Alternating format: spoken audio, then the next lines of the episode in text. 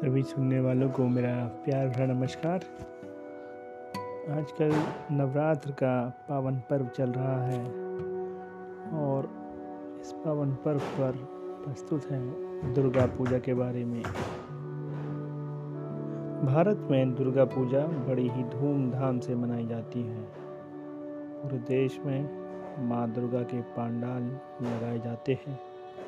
विशेष तौर पर पश्चिम बंगाल में यह अधिक प्रचलित है।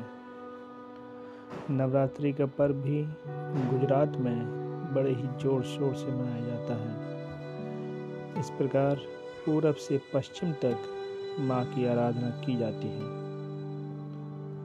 नारी को दुर्गा का ही रूप कहा जाता है और नारी सशक्तिकरण के लिए देश में दुर्गा को प्रतीक के रूप में बताया जाता है। यह शरद ऋतु के आगमन का भी सूचक है। नौ देवी की पूजा इस समय की जाती है। और अंतिम दिन छोटी छोटी कन्याओं का पूजन करने के पश्चात उनको भोज खिलाया जाता है और यथाशक्ति भेंट भी दी जाती है।